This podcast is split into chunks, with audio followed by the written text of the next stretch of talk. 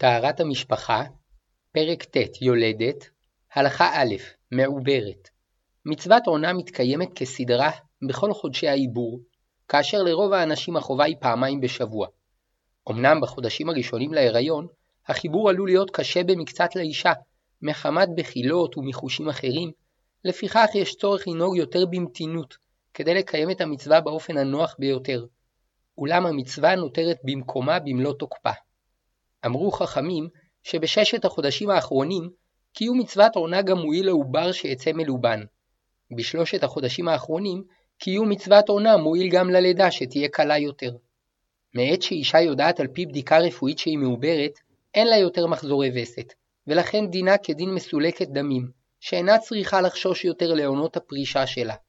וכך נמשך דינה עד סיום ההנקה או עד ראיית הווסת הראשון. לעתים ישנו דימום בימי העיבור, ואזי יש לפנות לרופא כדי לבחון את מצב ההיריון. להלכה, אם יתברר שהדימום מפצע שבנרתיק או מצוואר הרחם, אינו מטמא, ואם הדימום מתוך הרחם, מטמא, כדיני דם וכתם המבוארים בפרק ב'. אמנם אם יתברר בוודאות שהדימום נובע מפצע שברחם שאינו קשור להיריון, אינו מטמא. אך כל זמן שהרופא אינו קובע זאת בוודאות, הדימום מטמא. טהרת המשפחה, פרק ט' יולדת, הלכה ב' ענייני רפואה. אמרו חכמים שבשלושת החודשים שלקראת הלידה, נכון לבני הזוג להתפלל על העובר שיצא בשלום. במשך ההיריון, מצווה למעוברת לדאוג באופן מיוחד לבריאותה, שבריאותו של עוברה תלויה בבריאותה. בכלל זה, מצווה עליה לבצע את הבדיקות המומלצות על ידי הרופאים והאחיות, וממומנות בעיקרן על ידי קופות החולים במדינת ישראל שבה הרפואה הציבורית טובה. אולם אין צורך לקיים בדיקות נוספות, שכן אם קופות החולים אינן מממנות אותן, יש להניח שבדרך כלל אין בהן הכרח, והן נועדו למקרים של בעיות מיוחדות, או לאנשים שחוששים יותר מהמקובל. אישה שיש לה תוספת ביטוח, יש מקום שתקיים גם את הבדיקות שממומנות בעיקרן על ידי תוספת הביטוח. בדיקות רפואיות אינן מטמאות את המעוברת, ואף תפירת צוואר הרחם למניעת הפלה אינה מטמאת, הואיל ומדובר בדם פצע. בנוסף, אין מדובר בדם היוצא מהרחם, אלא מצוואר הרחם. מגיל מסוים או במצבים מסוימים ישנה המלצה רפואית לקיים בדיקת מי שפיר או בדיקות אחרות לשם איתור בעיות גנטיות בעובר, וכך יש לנהוג. כאשר יתברר שהעובר חולה מאוד או סובל מבעיה גנטית קשה, נחלקו הפוסקים האם רצוי או מותר או אסור לבצע הפלה, והדין תלוי בחומרת הבעיה ובמצבם הנפשי של ההורים. לפיכך יש לשאול רב שמצוי בתחום. כאשר ההיריון כרוך בסיכון חיים לאישה, לכל הדעות מצווה לעשות הפלה כדי להצילה. מותר לאישה להיעזר בכל מה שהרופאים ממליצים, ובכלל זה גם אפידורל לשיכוך כאבי הלידה.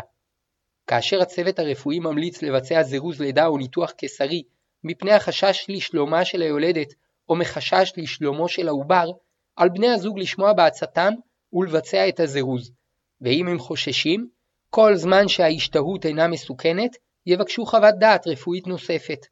אבל אין להימנע מקבלת העמדה הרפואית מחמת סיבות סגוליות, כגון שמא שינוי זמן הלידה עלול לפגוע ביילוד או באם, מפני שכל מה שנעשה לצורך שמירת חייה של היולדת או העובר הוא מצווה וחובה. והנוהגים על פי סגולות ומחמת כך אינם מתחשבים בעמדה הרפואית, ייתנו את הדין על שלא שמרו את נפשם כראוי.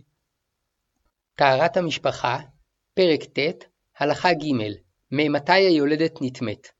הלידה עצמה מטמאת, ומעת שיצא ראשו של התינוק או רובו, גם אם לא יצא עמו דם, היולדת נטמאת מהתורה בטומאת לידה, שבוע ללידת זכר ושבועיים ללידת נקבה. פעמים רבות, לפני יציאת התינוק, מחמת הלחצים של צעירי הלידה, מתחיל לצאת דם מהרחם, ואזי היולדת נטמאת. אולם אם לפי חוות דעת הרופא או המיילדת, הדם יצא מהנרתיק או מצוואר הרחם, טהורה. אמנם יש מחמירים וסוברים שגם אם היולדת לא ראתה דם, כבר מעת שישבה על משבר הלידה, היינו שציריה חזקים ודחופים וכבר אינה יכולה ללכת, הרי בחזקת טמאה, שיש לחוש שמא יצא דם ואבד. אולם להלכה, רק אם בפועל ראתה שיצא ממנה דם, נטמעה לפני הלידה. לפיכך, גם לאחר שנשכבה על מיטת הלידה ונבדקה, אם יתברר שהלידה עוד לא התחילה, כל זמן שלא ראתה דם, טהורה. ואין צורך שתבדוק את עצמה בבדיקה פנימית, אלא די בכך שלא ראתה דם שוטט על בגדיה או על התחבושת שהניחה שם. ועדיף שלא תבדוק את עצמה בבדיקה פנימית, כדי שלא תיכנס לספק. אם ראתה כתם דם שאינו מטמא, כגון שהיה על בגד צבעוני או על תחבושת היגיינית, טהורה. אמנם אם היה דם רב, כבר יש לחשוש שהוא דם מהרחם, וגם אם היה על בגד צבעוני או תחבושת היגיינית, טמאה. טהרת המשפחה, פרק ט', הלכה ד', שאלות לפני לידה. בדיקת פתיחה פעמים רבות, כשהמיילדת בודקת את שיעור פתיחת צוואר הרחם לקראת הלידה, מופיע דימום מועט על הכפפה, שבדרך כלל נובע מפציעת הצוואר שנעשה רגיש מאוד לקראת הלידה. להלכה, כאשר ברור למיילדת שמקור הדם שעל הכפפה הוא בפציעת צוואר הרחם, היולדת טהורה, ואם לאו, טמאה. לעתים לפני הלידה מתרחשת ירידת מים, שהם מי השפיר שממלאים את שק ההיריון שבו העובר שרוי, פעמים שהם יורדים באיטיות, ופעמים בבת אחת. להלכה, ירידת המים אינה מטמאת, שכל זמן שלא יצא דם מהרחם, היולדת טהורה. פקק הרחם לעתים לפני הלידה יוצא מצוואר הרחם פקק הרחם, ואזי, אם אין בו צבע דם, טהורה, ואם יש בו צבע דם, יש מחמירים מחשש שהדם יצא מהרחם אל פקק הרחם, ויש מקלים וסוברים שהדם היוצא עם הפקק נחשב דם פצע שאינו מטמא. למעשה, הרוצים להקל רשאים. הפרדת קרומים, stripping, לזירוז הלידה, פעמים רבות המיילדת או הרופא מבצעים בפתח הרחם פעולת הפרדת קרומים מדופן הרחם, stripping, שגורמת לגוף לשחרר חומרים שמעוררים צירים ומקדמים את הלידה. בדרך כלל פעולה זו מכאיבה וגורמת לדימום קל, ולכן יש פוסקים שסוברים שלאחר הפרדת הקרומים היולדת נטמאת ונאסרת. אולם להלכה, כל זמן שאין מדובר בשטף דם, הרי שמדובר בדם שיוצא בעקבות פציעת הרחם עקב פעולה זו, ולכן אינו מטמא. אמנם אם החל לזוב דם רב, הוא דם שיוצא מהרחם מחמת הצירים ומטמא. טהרת המשפחה, פרק ט', הלכה ה' עזרת הבעל ליולדת. כאשר היולדת ראתה דם ונטמעה, ויש הכרח לתמוך בה בכניסתה לאמבולנס או בהליכתה לבית החולים, אם יש שם אישה שיכולה לסייע בידה, תיעזר בה. אבל אם אין שם אישה, בשעת הדחק, האיש יכול לסייע לאשתו. הואיל ולדעת רובם המכריע של הפוסקים, נגיעה שאינה לשם הנאה ותשוקה, אינה אסורה מהתורה, אלא רק מדברי חכמים, ועל כן היא מותרת בשעת הדחק לצורך חולה. לאחר שהיולדת נטמעה, אסור לבעלה להסתכל במקומות המכוסים שבגופה. לפיכך, נכון להקפיד שעד תחילת הלידה היולדת תהיה מכוסה, והאיש יעמוד או ישב למרשותיה, כך שגם בעת בדיקת היולדת, המקומות המכוסים שבגופה לא יתגלו בפניו. וממש בעת הלידה, כאשר אין אפשרות להסתיר את המקומות המכוסים, המחמירים נוהגים לצאת מהחדר, או לעבור אל מעבר לווילון, כדי להימנע מהסתכלות על המקומות המכוסים. ויש שנשארים ליד היולדת, תוך הקפדה לעמוד באופן שבו יראו את פניה של היולדת ולא את המקומות המכוסים. בעבר, הלידות התקיימו בבית, והמיילדת עם נשות המשפחה סעדו את היולדת, והגברים ובכללם האיש לא עמדו בקרבת היולדת, כך שלא עלתה שאלה אם מותר לאיש לסעוד את אשתו היולדת. אולם בדורות האחרונים, הלידה עברה לבית החולים, ועדיין ברוב המשפחות המסורתיות היה מקובל שאימה או אחותה של היולדת מלווה את היולדת וסועדת אותה בחדר הלידה, ואילו האיש ממתין בחוץ.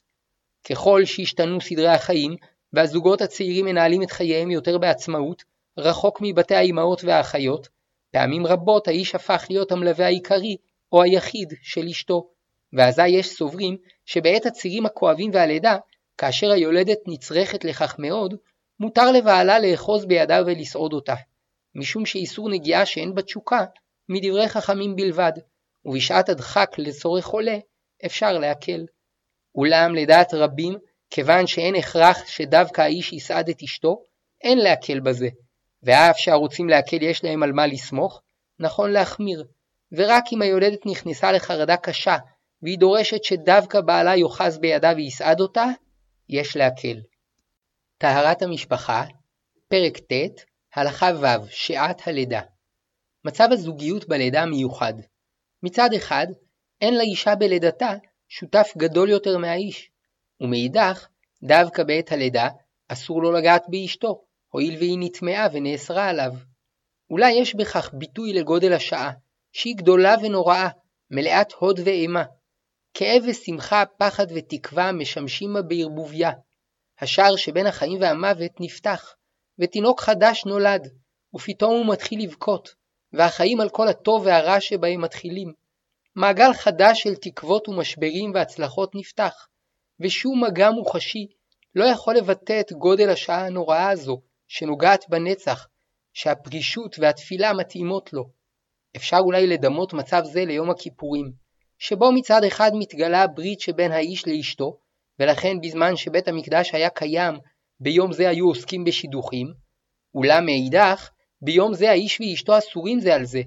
כמו כן ביום הכיפורים היה הכהן הגדול נכנס בשם כל ישראל לקודש הקודשים, שבו ערך האהבה שבנישואין בא לידי ביטוי, ולכן כהן גדול שמתה אשתו פסול לעבודת יום הכיפורים. אולם מאידך, הכהן הגדול היה צריך לפרוש מאשתו שבעה ימים קודם יום הכיפורים, כדי להתכונן לעבודת הקודש. ראוי ליולדת לחזור בתשובה לקראת הלידה, הואיל ושעת הלידה היא שעה הרת גורל, ויש בה סכנה, וכפי שאמרו חכמים, על שלוש עבירות נשים מתות בשעת לידתן, על שאינן זהירות בנידה, בחלה ובהדלקת הנר. ראוי לבני הזוג להתפלל על הלידה שתעבור בשלום, ושהעובר יצא בריא, ויזכה לחיים טובים וארוכים. ואף שהצוות הרפואי מסור וטוב, ראוי לזכור שהלידה והבריאות מאת השם, וכפי שאמרו חכמים, שמפתח הלידה בידי השם, כמו גם מפתח הגשמים הוא מפתח של תחיית המתים. מנהג נאה ישנו, שמעת שהאישה נכנסת לחודש התשיעי, מכבדים את בעלה בבית הכנסת בפתיחת הארון להוצאת ספר התורה ולהחזרתו, כדי שבתוך כך יתפלל על אשתו, שיפתח השם את רחמה, ויצא התינוק בריא ושלם, ויאיר את העולם בתורה ובמעשים טובים. לאחר הלידה, מצווה ליולדת ולבעלה להודות להשם בברכת תודה. על לידת בן הטוב והמיטיב, ועל לידת בת שהחיינו וקיימנו והגיענו לזמן הזה. טהרת המשפחה, פרק ט', הלכה ז', לידה בשבת. היולדת נחשבת כחולה שיש בה סכנה. לפיכך, כאשר לפי ההוראה הרפואית עליה להגיע לבית חולים, גם בשבת יש להסיעה לבית חולים, כדרך שרגילים לנסוע ביום חול. טלטול במקום שאין עירוב. כל מה שצריך לקחת לצורך ריפוי היולדת, מותר לקחת מהבית למכונית, גם במקום שאין עירוב, ובכלל זה תרופות נחוצות, מסמכים רפואיים ותעודת זהות.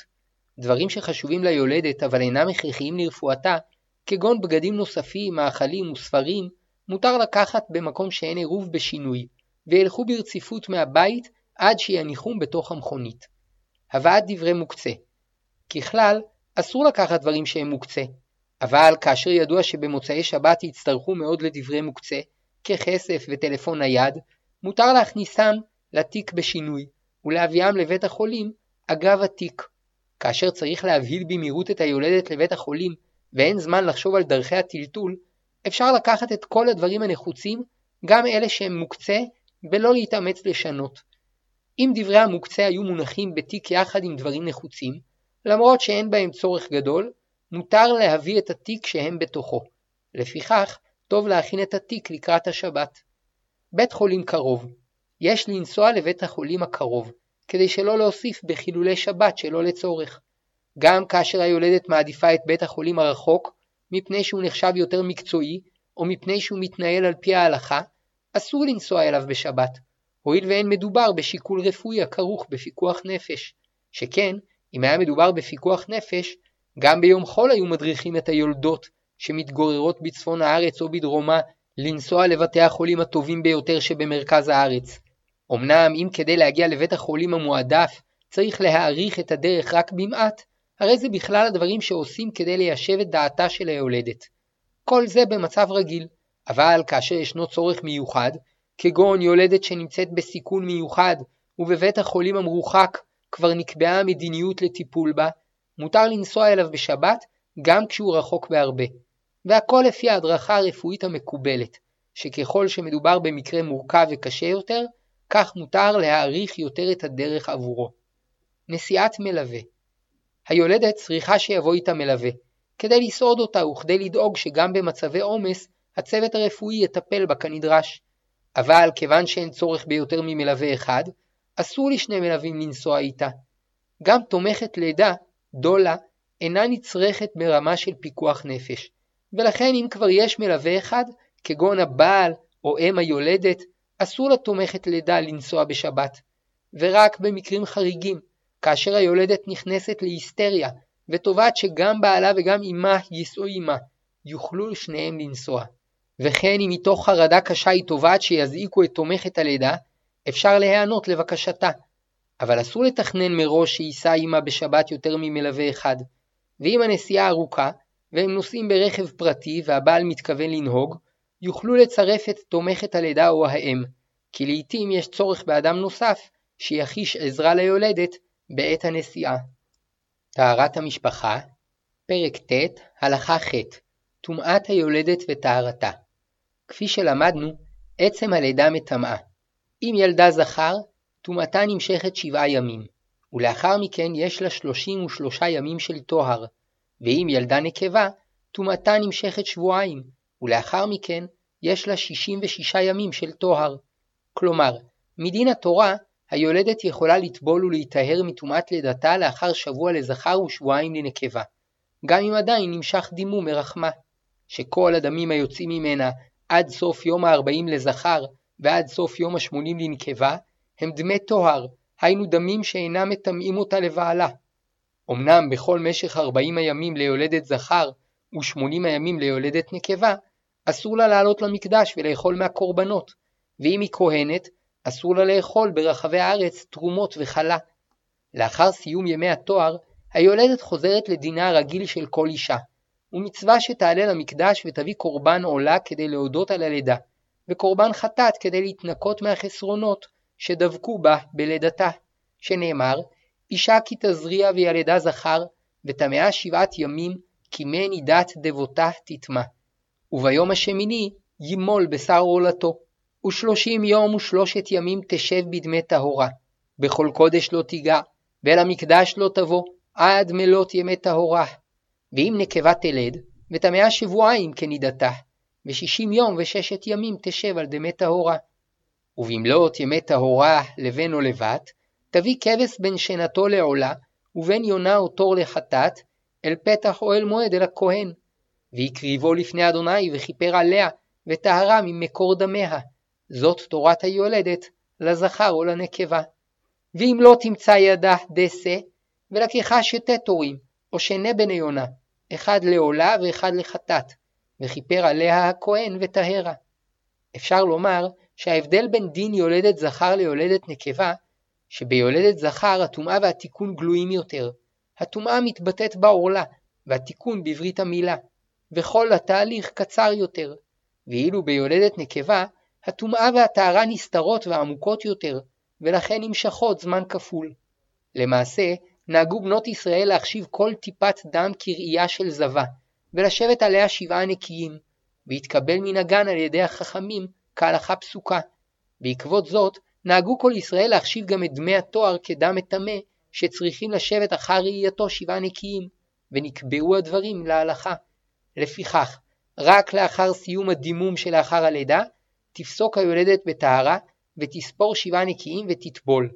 כמו כן, אם לאחר שתטהר תראה שוב דם בימי התואר, תטמע ממנו, ולאחר שהדימום ייפסק, תפסוק בטהרה, תספור שבעה נקיים, ותשוב לטבול את טהרתה. אם אירע מקרה נדיר שיולדת נקבה הצליחה לסיים שבעה נקיים לפני תום שבועיים מלידתה, תמתין עד סיום השבועיים, ורק אז תטבול. היולדת בניתוח קיסרי אינה נטמאת טומאת לידה, ואין לה ימים של דמי טוהר. אבל כיוון שבפועל לאחר הלידה יוצא דם מהרחם דרך הנרתיק, היא נטמאת בו כשאר דיני נידה, ולאחר שתפסוק בטהרה, ותספור שבעה נקיים, תטבול ותטהר. טהרת המשפחה, פרק ט', הלכה ט', משמעות טומאת הלידה. בכל ירידה של רעיון גדול לעולם, יש בחינה מסוימת של מוות. כך היה בבריאת העולם, שנאמר, ויאמר אלוהים יהי אור, ויהי אור. פרשו חכמים שהרעיון היה שיהיה אור גדול, אולם בפועל, מפני החסרונות שבעולם, כדי שהרשעים לא ייהנו מהאור הגדול וישתמשו בו לרעה, הומעט האור הגדול וצומצם בעת ירידתו לעולם, שכן לשון ויהי רומזת לצער. אולם הירידה היא לצורך עלייה, ולאחר גמר תהליך התיקון דבר השם יקום, והאור הגדול יתגלה ואף יתעצם מתוספת הברכה שיעניקו לו הנבראים. כיוצא בזה, כל חזון בתחילתו גדול לאין ארוך מהגשמתו, ורק לאחר תהליך ארוך של תיקון, החזון מתגשם במלואו ואף יותר. גם בכל לידה, התקוות הן אינסופיות. הלב נוטה להאמין שלאחר נס הלידה העולם כולו ישתנה לטובה, והילד החדש יהיה מושלם, נפלא ושמח, חכם ובריא, ובימיו יבוא גואל. בפועל, לאחר הלידה, נופלים אל שגרת החיים, אל הכאבים והתשישות. גם התינוק יצטרך להתמודד עם אתגרים ומשברים כמו כל בני האדם. גם גופה של היולדת מרגיש בזה. זהו הדיכאון המסוים שיולדות רבות חשות בתקופה שלאחר הלידה. הטומאה המלווה את הלידה מבטאת את הצער על התקוות והחלומות שלא יתגשמו. בימי הטומאה, שיש בהם מעין אבל על נפילת החזון אל קרקע המציאות, תוכל היולדת להשלים עם החסרונות שבמציאות, לקבל את ילדה בשמחה, לאזור כוח וחיוניות להתמודד עם האתגרים שילוו את גידולו וחינוכו, ולרוות נחת מהזכות הנפלאה שאין למעלה ממנה, להיות אימא. תהליך דומה עובר בימים אלו על האב, שבהם עליו לעמוד מהצד ולסייע לאשתו לנוח ככל האפשר, ובתוך כך לעכל את התפקיד הגדול שנפל בחלקו, להיות אבא. בשלב הראשון, הטומאה יותר חמורה, והיא מבטאת את ההתרוקנות של האם מחלומותיה, ואת נפילתו של העובר מהעולם המופלא שבו היה ברחמה של אמו, אל העולם הזה עם כל הצער והבכי שבו. בשלב השני של דמי תואר, הטומאה פחות חמורה, והיא מבטאת את המצב הבינוני, שבו החיים מתעצמים, יחד עם ההכרה שהם מלווים בקשיים ומשברים, שרק מתוך ההתמודדות איתם אפשר להתקדם להגשמת כל החלומות. לכן בשלב זה, מדין התורה האישה אינה אסורה לבעלה, אבל אסור לה לנגוע בקודש ולהיכנס למקדש, ועל פי מנהג ישראל, אם תראה בהם דם, תטמע כנידה. כהמשך למשמעות דיני הטומאה, על היולדת ומשפחתה לשים לב למצבה הגופני והנפשי, וליצור לה תנאים נוחים למנוחה, כדי שהיולדת תרבה ככל האפשר בשינה, שעל ידה תוכל להתאושש במהרה, ובלעדיה הדכדוך המצוי בתקופה שלאחר הלידה עלול חס ושלום להפוך לדיכאון. כאשר היולדת סובלת מדכדוך שאינו עובר, יש לפנות לרופא משפחה כדי לקבל תרופות קלות על מנת להקל על הדכדוך ולמנוע הידרדרות, וזאת בנוסף לקבלת עידוד ועזרה מהמשפחה לשם הוספת שעות שינה. במצב חמור יותר של דיכאון אחרי לידה, יש חובה להיעזר בתרופות חריפות שניתנות על ידי פסיכיאטר, אליו ניתן להגיע דרך קופת החולים, כדי לרפא את הדיכאון ולמנוע התדרדרות שעלולה להפוך למצב קבוע של מחלת דיכאון, ואף להגיע לסכנת נפשות. במצב זה, אין להתמהמה או להסתפק בטיפולים אלטרנטיביים, הואיל ומדובר במחלה מסוכנת.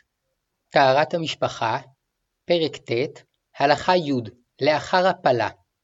אישה שהפילה עובר, שאיבריו עוד לא הספיקו להתרקם, היינו בתוך 40 יום מעת ההפריה, אינה נטמאת בטומאת לידה, אלא רק בטומאת נידה.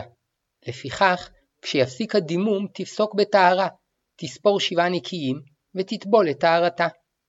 אם ההפלה התרחשה לאחר שכבר התרקמו איבריו של העובר, כלומר, לאחר שהעובר הגיע למצב התפתחות של 40 יום מעת ההפריה, ההפלה מטמאת בטומאת לידה. אם העובר היה זכר, טומאתה שבוע, ואם נקבה, שבועיים. כשיש ספק אם העובר נקבה, כפי שקורה פעמים רבות, טומאתה נמשכת שבועיים. ואזי, לכל המוקדם תפסוק בטהרה לאחר שבעה ימים, כדי שבפועל הטבילה תהיה לאחר שבועיים. אמנם בדרך כלל לאחר הפלה בשלב כזה, הדימום נמשך יותר משבוע, כך שממילא אין אפשרות להיטהר לפני שיעברו שבועיים. מחללים שבת כדי להציל עובר שברחם אמו, גם כשהוא בן פחות מ-40 יום. תינוק שנולד עם בעיות ונפטר בתוך 30 יום מלידתו, יש אומרים שאין מצווה לקוברו, הואיל והוא נחשב נפל, ואין מצווה לקבור נפלים. ויש אומרים שמצווה לקבור נפלים, ואפילו אם העובר נולד כמה חודשים לפני זמנו, אם יש לו צורת אדם, מצווה לקוברו. המנהג להחמיר ולקבור עובר שיש לו צורה על ידי החברה קדישא, בלא שיתוף ההורים, כדי למנוע מהם צער מיותר. פעמים רבות לאחר שהתרחשה הפלה טבעית, ההמלצה הרפואית לבצע גרידה של שאריות ההיריון, כדי להבטיח את הבראת הרחם. בלא זאת, פעמים שהדימום יימשך זמן רב יותר, והאישה לא תצליח להיכנס בעתיד להיריון. דיני אבלות לא חלים על מות עוברים, אולם האובדן עשוי להיות מלווה בצער גדול, ואזי על בני הזוג לברך, ברוך אתה השם אלוקינו מלך העולם, דיין האמת, ואפשר שאחד יברך, והשני יענה אמן.